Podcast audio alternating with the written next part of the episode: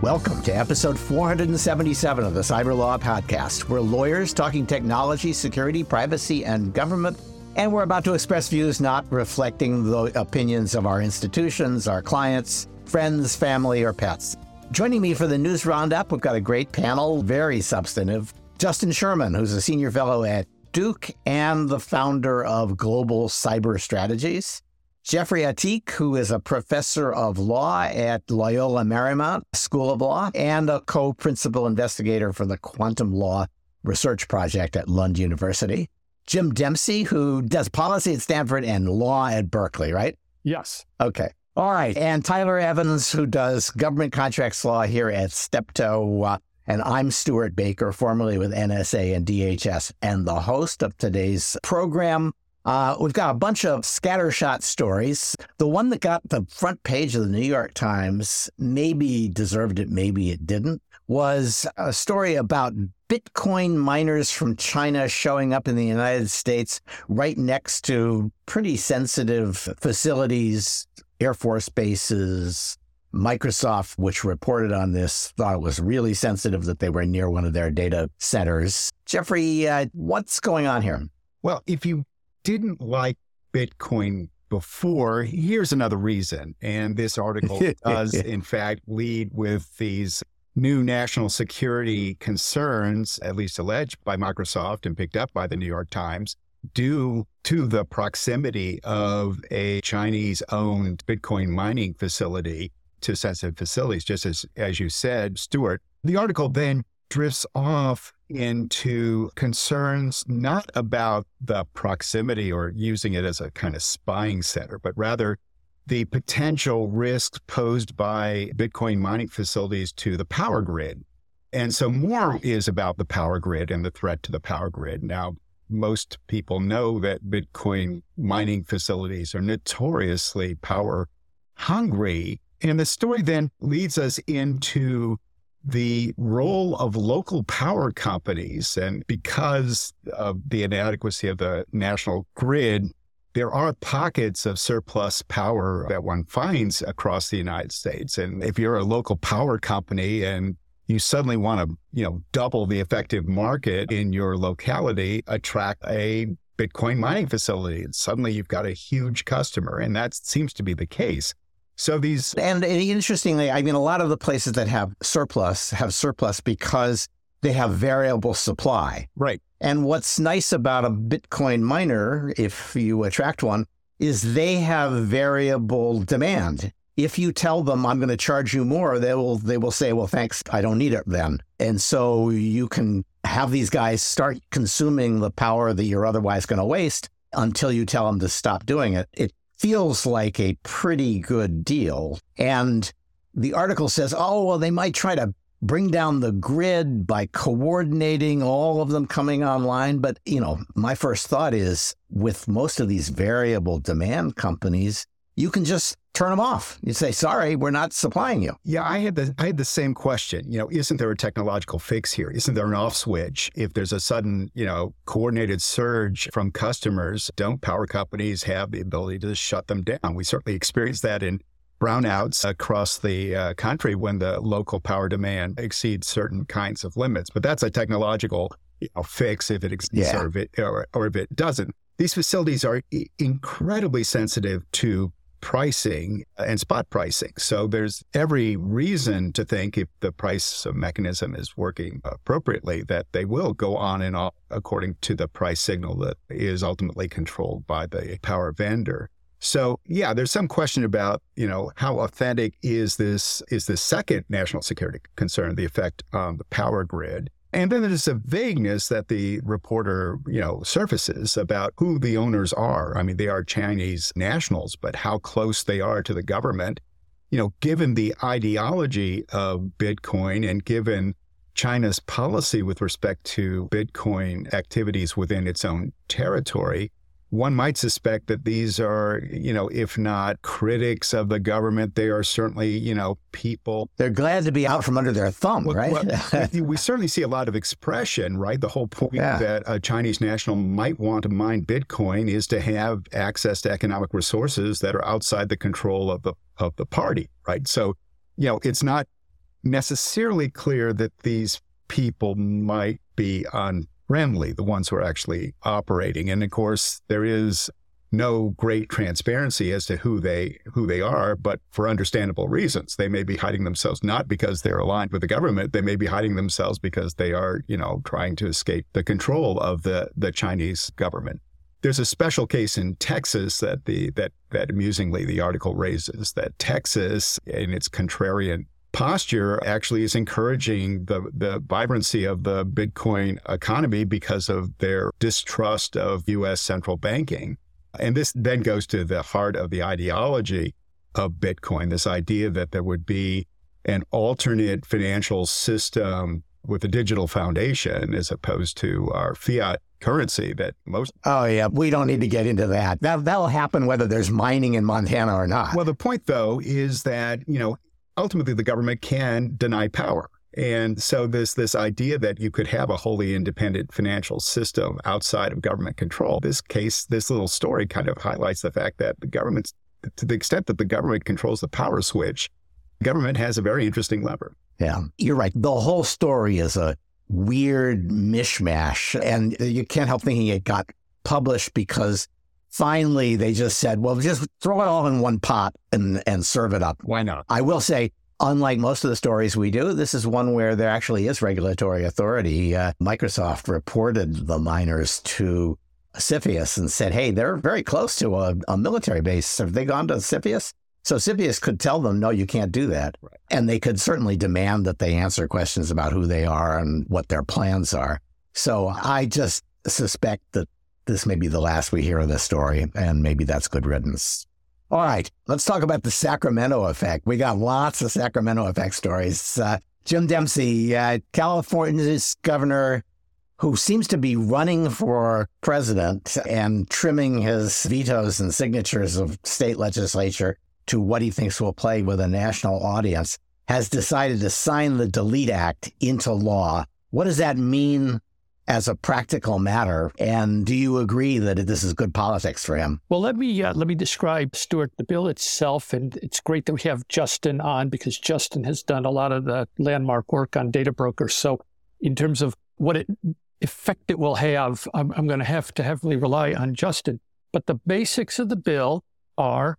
In California, data brokers have for some time been required to register uh, initially with the state attorney general. 500 data brokers, over 500 data brokers, are registered with the state of California. And they've been for some time required to honor opt out or delete requests from individuals, but you had to go to all 500 individually and figure out who they were and did they have your data and what was their process, et cetera. This bill transfers the registration process to the California Privacy Protection Agency and it says that the agency shall create a single verified delete request mechanism, a little bit like the FCC's do not call list. You put yourself on the list, and the data brokers are required on a periodic basis to constantly check the list and see have you is, is Jim Dempsey on it?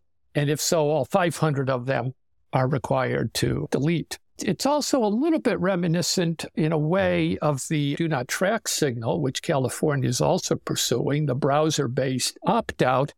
All of these laws, in a way, are intended to take what is an existing privacy right and to make it easier for the individual to use and to, in essence, overcome the complexity of the ecosystem that has grown up 500 data brokers registered in California. Now, you know, I just looked at the list, and Justin can correct me. I looked at the list of 500. Google is not a data broker. It's not a registered data right. broker. They're they, a first person collector of data. They ain't selling nothing of the data they have. They don't sell it, they use it. So, one of the criticisms of the bill is that it will increase the power of the people who actually, Facebook, Google, who actually have access to huge amounts of data on individuals.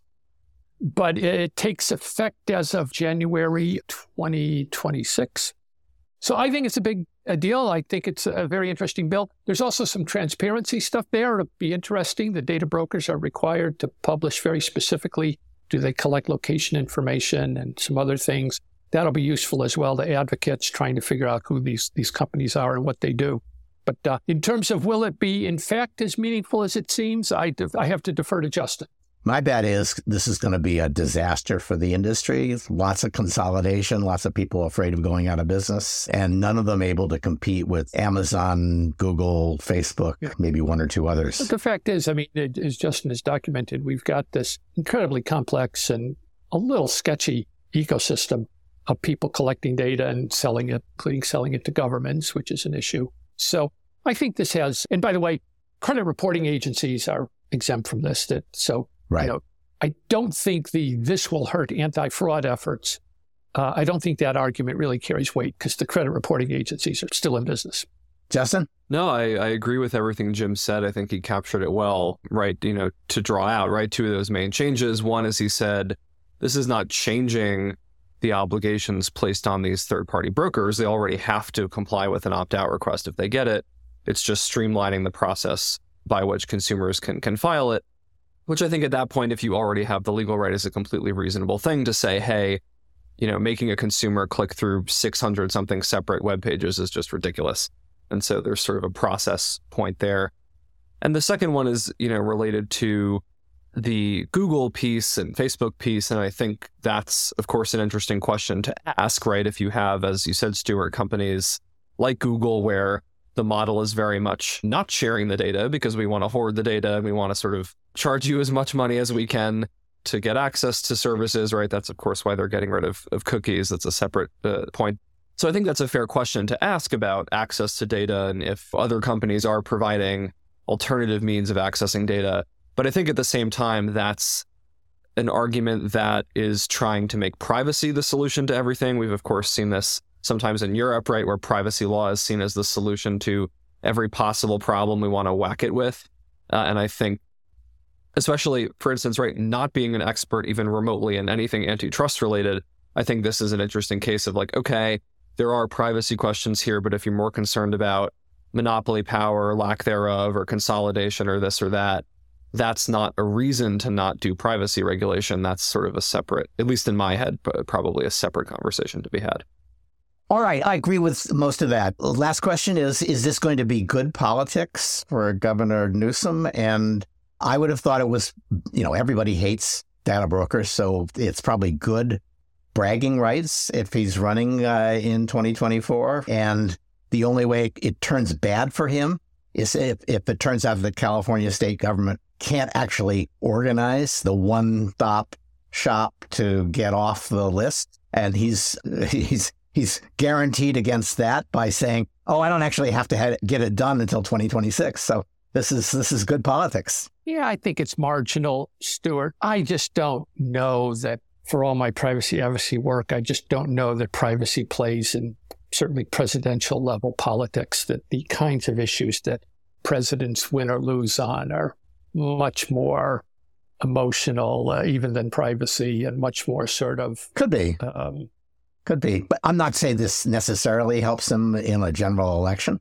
But it's good for the primary. He gets to say people are talking about doing stuff at, at the federal level, and they've been talking for oh, for 20 years, and I just did it. Fair enough. Okay, Jeffrey, more Sacramento effect. Governor Newsom signed again, he signed it, a ban on social media aiding and abetting child abuse. That language is very familiar, comes out of FOSTA SESTA. And I think that changes the debate, which has generally gone against the states trying to do stuff to prevent kids from uh, being abused online in social media. Uh, you think so? Well, you know, so it's a two level game, as you point out, between the federal and the states on this broader issue of content moderation. Now, we can talk specifically about child abuse materials on the internet, but the, the broader debate is content moderation. And we've got these three different positions that are being contested right now. The one end, at one extreme, it's no moderation at all, that the rights of the uploaders. And So this is the Texas and Florida position in the in the recent cases that are coming up to the Supreme Court, not with child abuse, but with political speech. But it's the same issue. Then on the other extreme, it's the position of the platforms that while they should have the ability and the liberty to conduct content moderation, it shouldn't be compelled. And then we have the, you know, the other extreme, which is compelled moderation. And, you know, in some sense, you could see this as a species of, again, compelled moderation. It's it's not saying you must moderate, but uh, it's by imposing. But but if you if you know that people are engaged in uh, grooming kids online, you you got to go in and find it. I think the debate over end to end encryption also shows up here. Yeah. And now they're assuming this stands, and it could, it will make a lot of companies nervous that their Section 230 immunity does not work here and that their traditional view, we're not responsible for what people say on encrypted channels might not work. Do you think there's a First Amendment problem? Well, so the first the First Amendment is all around this issue on all three of these positions, and it's completely unsettled. There are certainly people who speak as if it's, you know, absolutely certain what the First Amendment means, but it's not at all. It's I don't think so. No, because I mean, completely you, open you, question, completely open. yeah, well, you can hold people liable for aiding and abetting, and they can aid and abet with their words. I noticed that NetChoice, which is like it's like the id of social media, they sue everybody, all the states, take unpopular positions uh, all the time, so that the social media companies don't have to take them. They haven't brought that brought a lawsuit, even though they brought lots of lawsuits against lots of states for lots of laws relating to kids. I think they're struggling with this one too. So we'll see. you know, for intellectual consistency, uh, you know, they are clear that they they are advocating for an absolutist First Amendment reading that would arguably give them some cover if one of their members were were tagged. I suspect the more respectable members of their backers probably, you know, out of their own self-interest are going to try to get this material off and will develop state-of-the-art technology to do it. Sure, but they're going to fail, right? They're going to they're not going to be able to get it all off. And- it's- and- yes. So it's is it reasonable? This, this will be interpretation of the statute. Is it reasonable? Does it constitute aiding and abetting if it's beyond technological feasibility to prevent? I, it, it seems to me a reasonable thing to expect or a court to expect in determining ultimate liability is, you know, there's only so much that's technologically feasible and, and Yeah. that might get litigated eventually. It's very easy just to pull up the First Amendment if you need it as a backstop and say, I don't I don't think it's going there. I don't think they're they're going to win that. And Well, what? So, First Amendment, they can win on the First Amendment because the First Amendment doesn't necessarily mean that the speech is protected, right? The First Amendment can come into play, and then they can then then there's the second level analysis about whether it's protected speech or unprotected speech, because the state arguably could say, look, you just don't have a paramount interest in child abuse materials, and you know that could that that kind of accommodation could be worked out. yeah, I'm guessing that the state says, "Hey, you have to knowingly uh, aid and abet. What's your problem here?" And the court says, "Yeah, okay, knowingly aid and abet." And then the plaintiffs have the pleasure of saying, "So let's explore what you knew. We want to do discovery on all your engineers talking about this." And there's it, that's going to be so ugly for the, the social media platforms. This law is going to turn out to be a real pain in the neck for Silicon Valley, uh, is my prediction. Absolutely. And and again, what constitutes a red flag? Because you're quite right, Stewart. There's going to be stuff that's going to be up there. That that's just inevitable. Okay, we said that the government had plenty of authority to deal with Bitcoin miners in Montana, but let's turn to a case unlike the, the data mining case, where the government not only doesn't have much claim on regulatory authority, they've more or less given it up. EPA announced that the fact that they've been sued for their effort to adopt cybersecurity regulations by, not by regulation, but by memorandum, has ultimately defeated their effort when they've withdrawn the memorandum that they used to regulate. This is mainly because a couple of states sued them and they got the Eighth Circuit to issue a stay. But if you listen to this podcast, you know we've thought that that was the most likely outcome for EPA. And that's where they are. The only problem with that is now that they've admitted they don't have that authority, there's no place else they're going to find authority. I predict they're going to have to go and ask for legislation. And asking for legislation out of this Congress in particular is not easy, especially given now that it's become Republican states versus the EPA. So this means we're not going to have cybersecurity regulation for water and sewage systems anytime soon. And frankly, we need it pretty badly. So, not a great outcome, but likely to be the outcome for at least the next couple of years. All right, Justin, AI regulation. It's pretty much going the same way that water system regulation is going, uh, except that lots more people are saying they want to do it. It's just that nobody can agree on what they want to do. And frankly, the most likely outcome here is we're not going to see anything. Yeah, I think it's a good parallel with other areas of tech regulation. I mean, we could probably go on a whole whole privacy thing, for instance, but you know, there's been a bunch of recent reporting about how this, you know, bipartisan consensus on AI is not, and I'm doing air quotes here, not what we thought it was. And I think to your point that there was not really a complete bipartisan consensus on that issue. I think this is kind of like we can go back further, but going back, you know, six, seven, ten years maybe, and talking about a bipartisan consensus to regulate social media, right?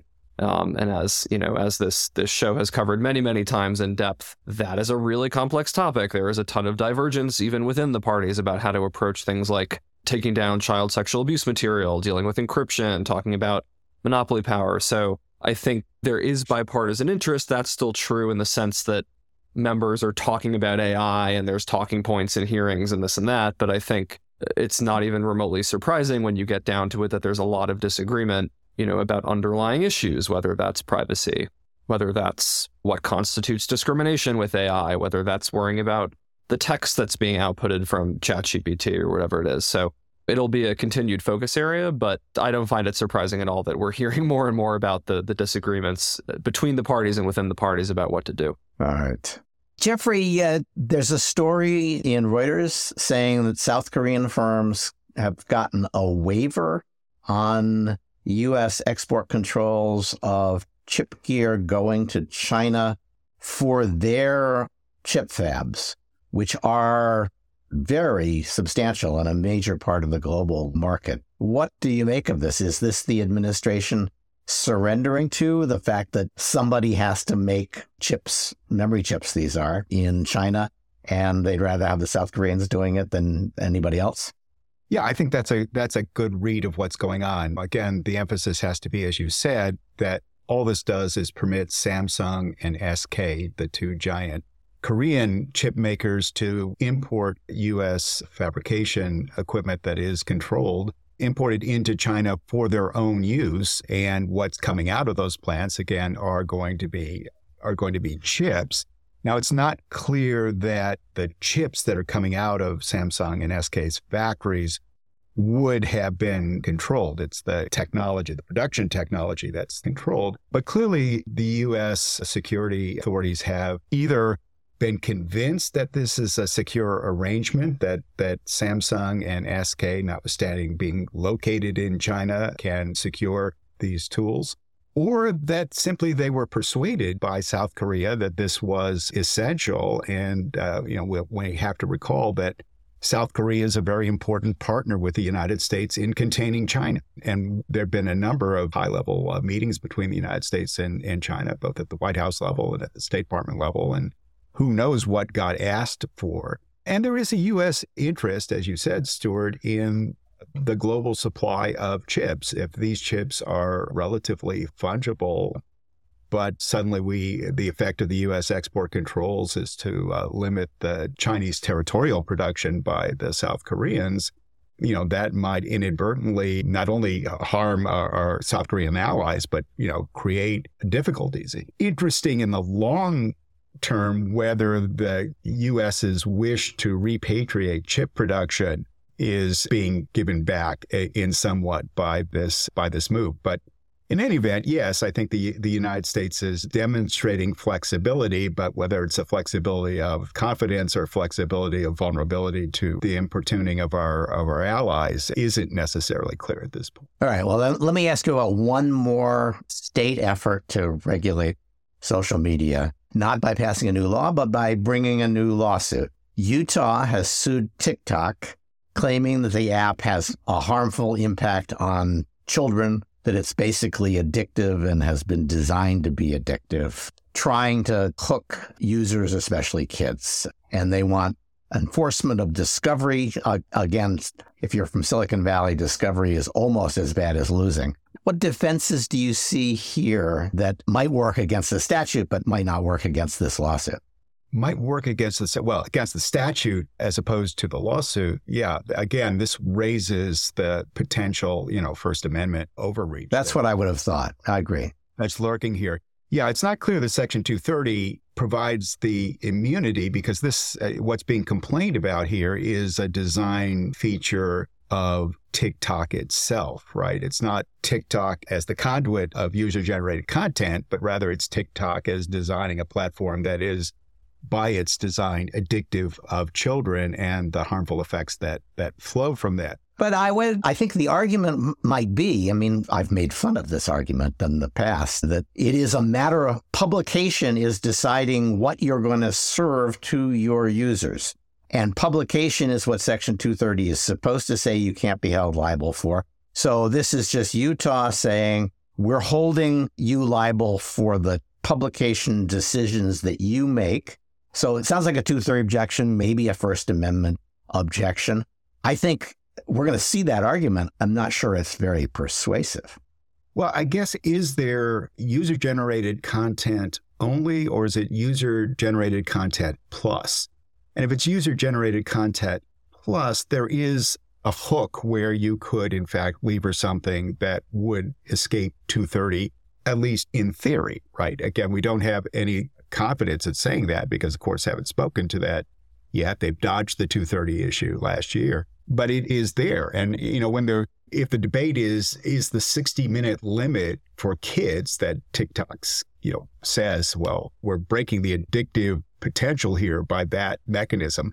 That's a TikTok design question. The adequacy of that is a TikTok design question and has nothing to do with the particular content. So it is an open question whether the addictive nature, the asserted addictive nature, is located in the content or is it located in the platform it, itself. And I think that's open for discussion. So, Jim, now we're on TikTok. There's a story in Politico that suggests that the federal effort to do something about TikTok has actually gotten less organized than it was a year ago. Sounds like there's at least three different camps trying to do things. What's the status of the effort to really rein in TikTok at the federal level? Well, it's been pending for the entire Biden administration. Uh, obviously, President Trump started this with his IEEPA order and with a CFIUS action. The courts put a complete kibosh on the effort to use the uh, IEEPA, the International Economic Emergency Powers Act. But the CFIUS ban or the CFIUS action is still pending and it's sort of a mystery to me why it hasn't closed. TikTok came forward last year with what I thought was a pretty dramatic offer in terms of restructuring its U.S. operations and giving the U.S. government in a national security agreement remarkable control, control going far beyond anything that the government has done with any other company over uh, data flows and management of TikTok's uh, U.S. operations. The government didn't accept that. There was a thought that there was the Restrict Act drafted by Senator Warner, who's very good on tech issues, in my opinion, very savvy, but that foundered. And now there's a possibility that Senator Cantwell will have a bill. It's not written yet. Secretary of Commerce Gina Raimondo sort of gave a somewhat endorsement to Senator Cantwell's efforts, but that's not even drafted yet. And really, it's part of this bigger issue about decoupling and, and what to do about China, similar to the story we opened with, or at least related to the story we opened with. And, you know, meanwhile, TikTok is no longer the most downloaded uh, Chinese app in America. I think it's been surpassed by some other apps. Yeah, Shein and Temu probably. And Temu, that crazy, crazy, crazy, bizarre shopping app. So to me, it's a mystery, honestly, Stewart. Uh, you've been close, you've been involved in some of these CFIUS matters, I assume, and may have an insight. People say, oh, well, it's on shaky legal ground, but IEEPA efforts were on completely inadequate yeah. legal grounds. But I really don't see that the effort is on such shaky ground under CFIUS, and certainly the Grindr deal was unwound over data concerns. Yep. The amendments to CFIUS two years ago specifically called out data as an issue of specific concern.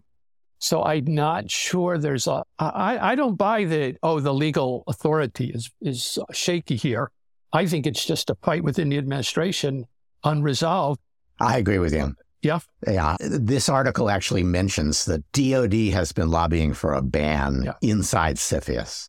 And then the uh, economic team, which usually isn't enthusiastic about widespread yeah. CFIUS relief, has been fighting back on that. And that's created a deadlock. And the Restrict Act was meant to break that deadlock, but it got caught in its own set of problems with the GOP, with Republicans saying it doesn't go far enough and it goes too far, and uh, too much power to the government, et cetera. Yeah. Uh, right, exactly. And I, you know, I'm frankly deeply skeptical that if Senator Warner, who's a pretty moderate Democrat, can't win trust across the aisle, having Maria Cantwell say, Oh, don't worry, the Republicans will trust me. That's an implausible statement. She might be one of the most liberal members of the, Senate. And, you know, the fact that she hasn't produced the, uh, the act means we're just going to be having this debate right through the presidential campaign. And do you agree with me, Stewart, that the ByteDance or TikTok offer of now, I guess, a year ago was a pretty darn good offer? It had all of the elements that you would expect in a tough uh, agreement. Yeah.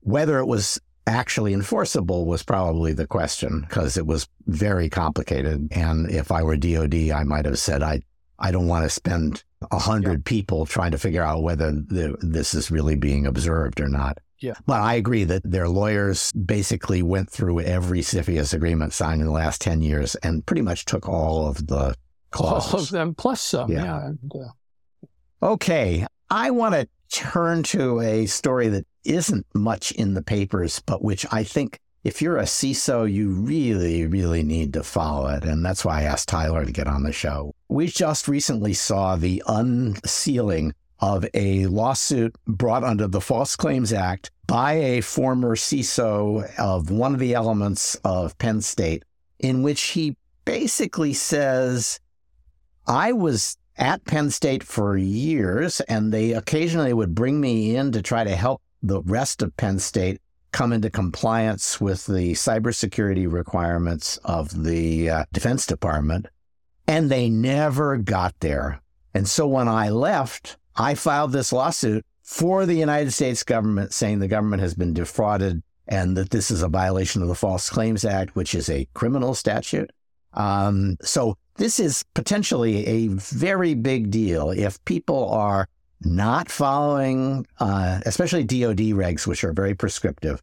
If they're not following them, the prospect, if you're a CISO, you're either going to go to jail or you're going to get rich. Uh, it's a, I don't know, Tyler. Uh, which is it here? Uh, what kind of situation are you in if you're a CISO and you think your company is not complying with the government contracts cybersecurity requirements? Yeah, I think it's a great question, Stewart. And I do think that it creates a tough situation for not only CISOs, but organizations as well, because as kind of you would typically have with whistleblower complaints under the False Claims Act, it really creates an internal friction where organizations might be trying to move towards compliance with the very, very strict DoD cybersecurity requirements. But at the same time, they might have people within essentially planning their next qui tam litigation to protect themselves, right? And so it is kind of a tough situation, I think, for everybody involved involved. This particular case was brought under the Civil False Claims Act, but you could absolutely have some some criminal liability here as well, potentially in the future. And I think you're right that typically what happens with DoD requirements is the CISO or, or somebody else in the organization certifies that, especially under DoD contracts, we have complied with all of, all of these very detailed requirements. We've conducted a self assessment. Here's our score. Here's everything we did. That kind of thing And essentially, in this complaint, the allegation is that Penn State just uploaded a lot of fake documents, right? That's one of the allegations that they just kind of were trying to check the box. And as kind of looking at the government contracts industry on this, a lot of people have treated the cybersecurity requirements as, you know, it's out there, but are they really going to come after you? Probably not, right? They know it takes a lot of time to come into compliance, all of that. So, yes, I think this case absolutely kind of puts people on notice. It's the second time that you've had an allegation like this against a government contractor. And here it's not against, the first one was against kind of a traditional defense contractor. Here you have it against a university that has you know, I think the allegation and complaint was 85 different components in tech organizations. They mostly deal with financial assistance, don't normally have these types of national security, controlled unclassified information concerns.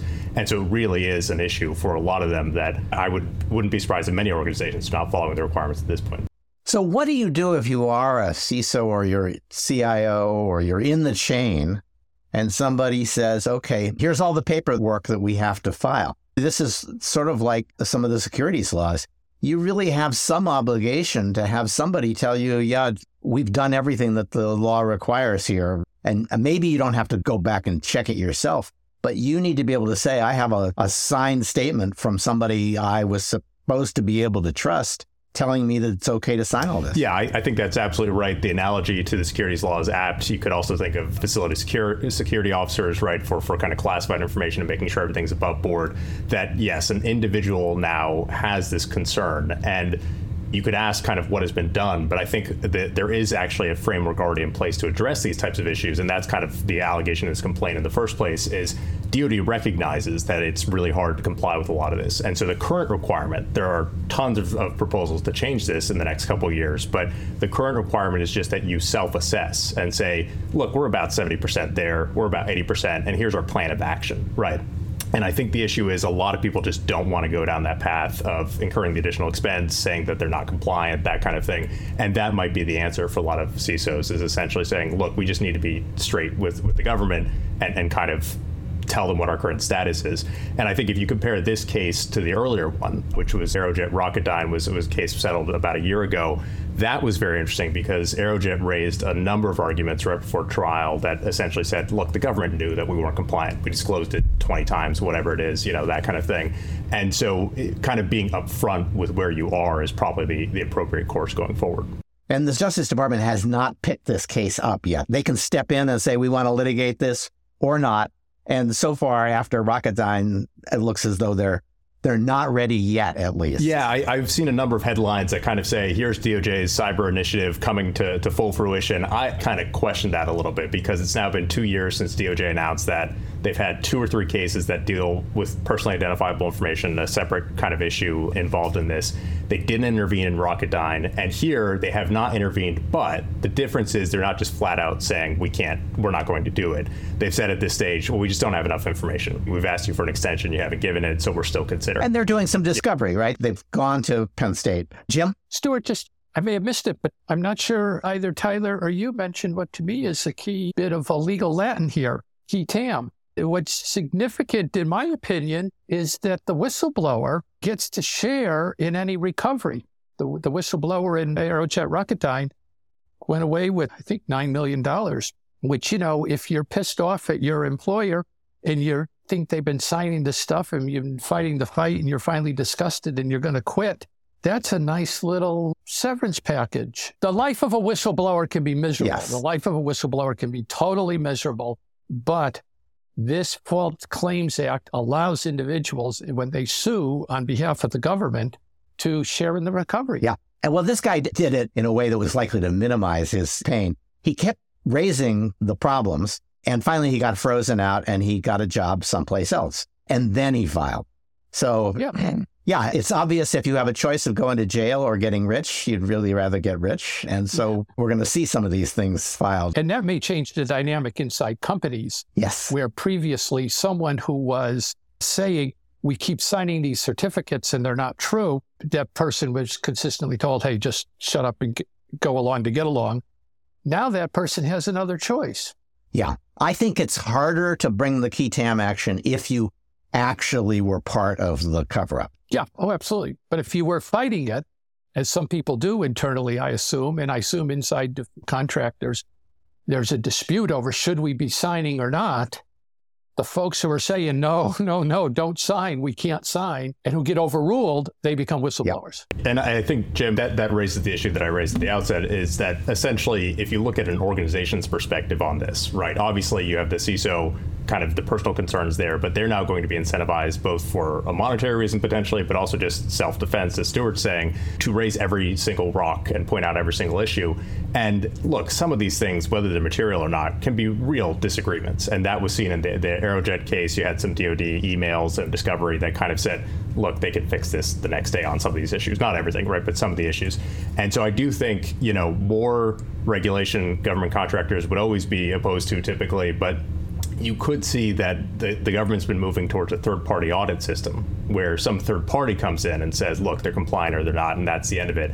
That might be a better situation than what we have here, where you're trying to freeze out people because you're worried about what they might disclose, or, or now you're worried about what you're, you're attesting to, right? There's a real big friction coming out of these cases, I think.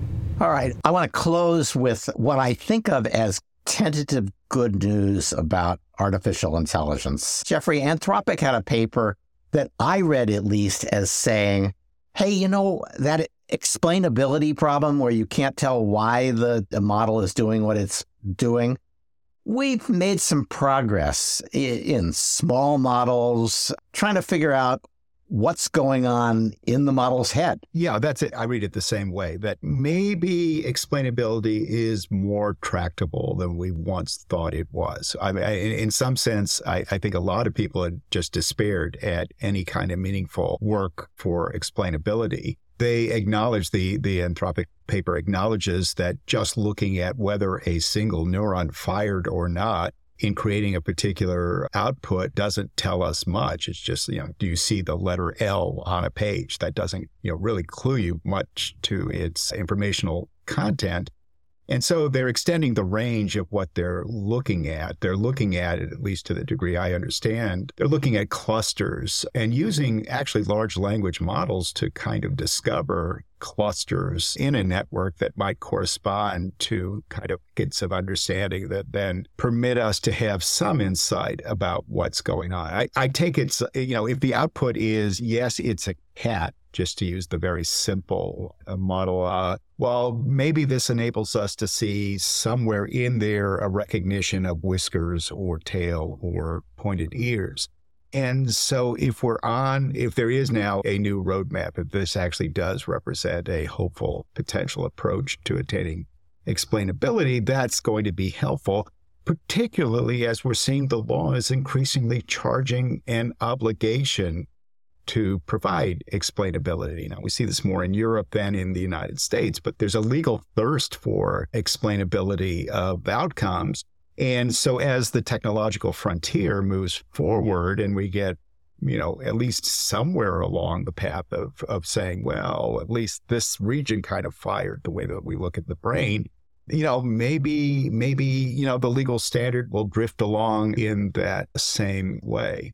Oh, we've got a long way to go before that. This is a small, really small AI model. What they did is they said, if we aggregate this stuff, we can start to see what they called features, little, little lumps of code yeah. or lumps of neurons that, that tell us right now the machine is looking at somebody who's talking law or somebody who's talking nutrition or somebody who has put up a uh, spreadsheet, which could be very important, especially if what you want is for the model to actually pay more attention to the spreadsheet. Then you can actually goose it artificially to look at that and not at some of the hallucinations. So the fact that you can do that and that one of the ways to find these things is to have a big model look at a little model to say, what is that little model thinking? All of this is, as they said, we think there's a possibility that getting to generalizable explainability might be more engineering than science for the first time. And that sounds right. So, you know, who knows whether this will work? But given how many people have said it just won't work, this is really sort of nice to see. All right, let's finish up here. Jeff, Justin, Jim, Tyler, thanks to all of you for joining us. To our audience, send us a comment in, uh, at cyberlawpodcast at gmail.com or leave us a review. We'd be glad to hear from you. This has been episode 477 of the Cyber Law Podcast.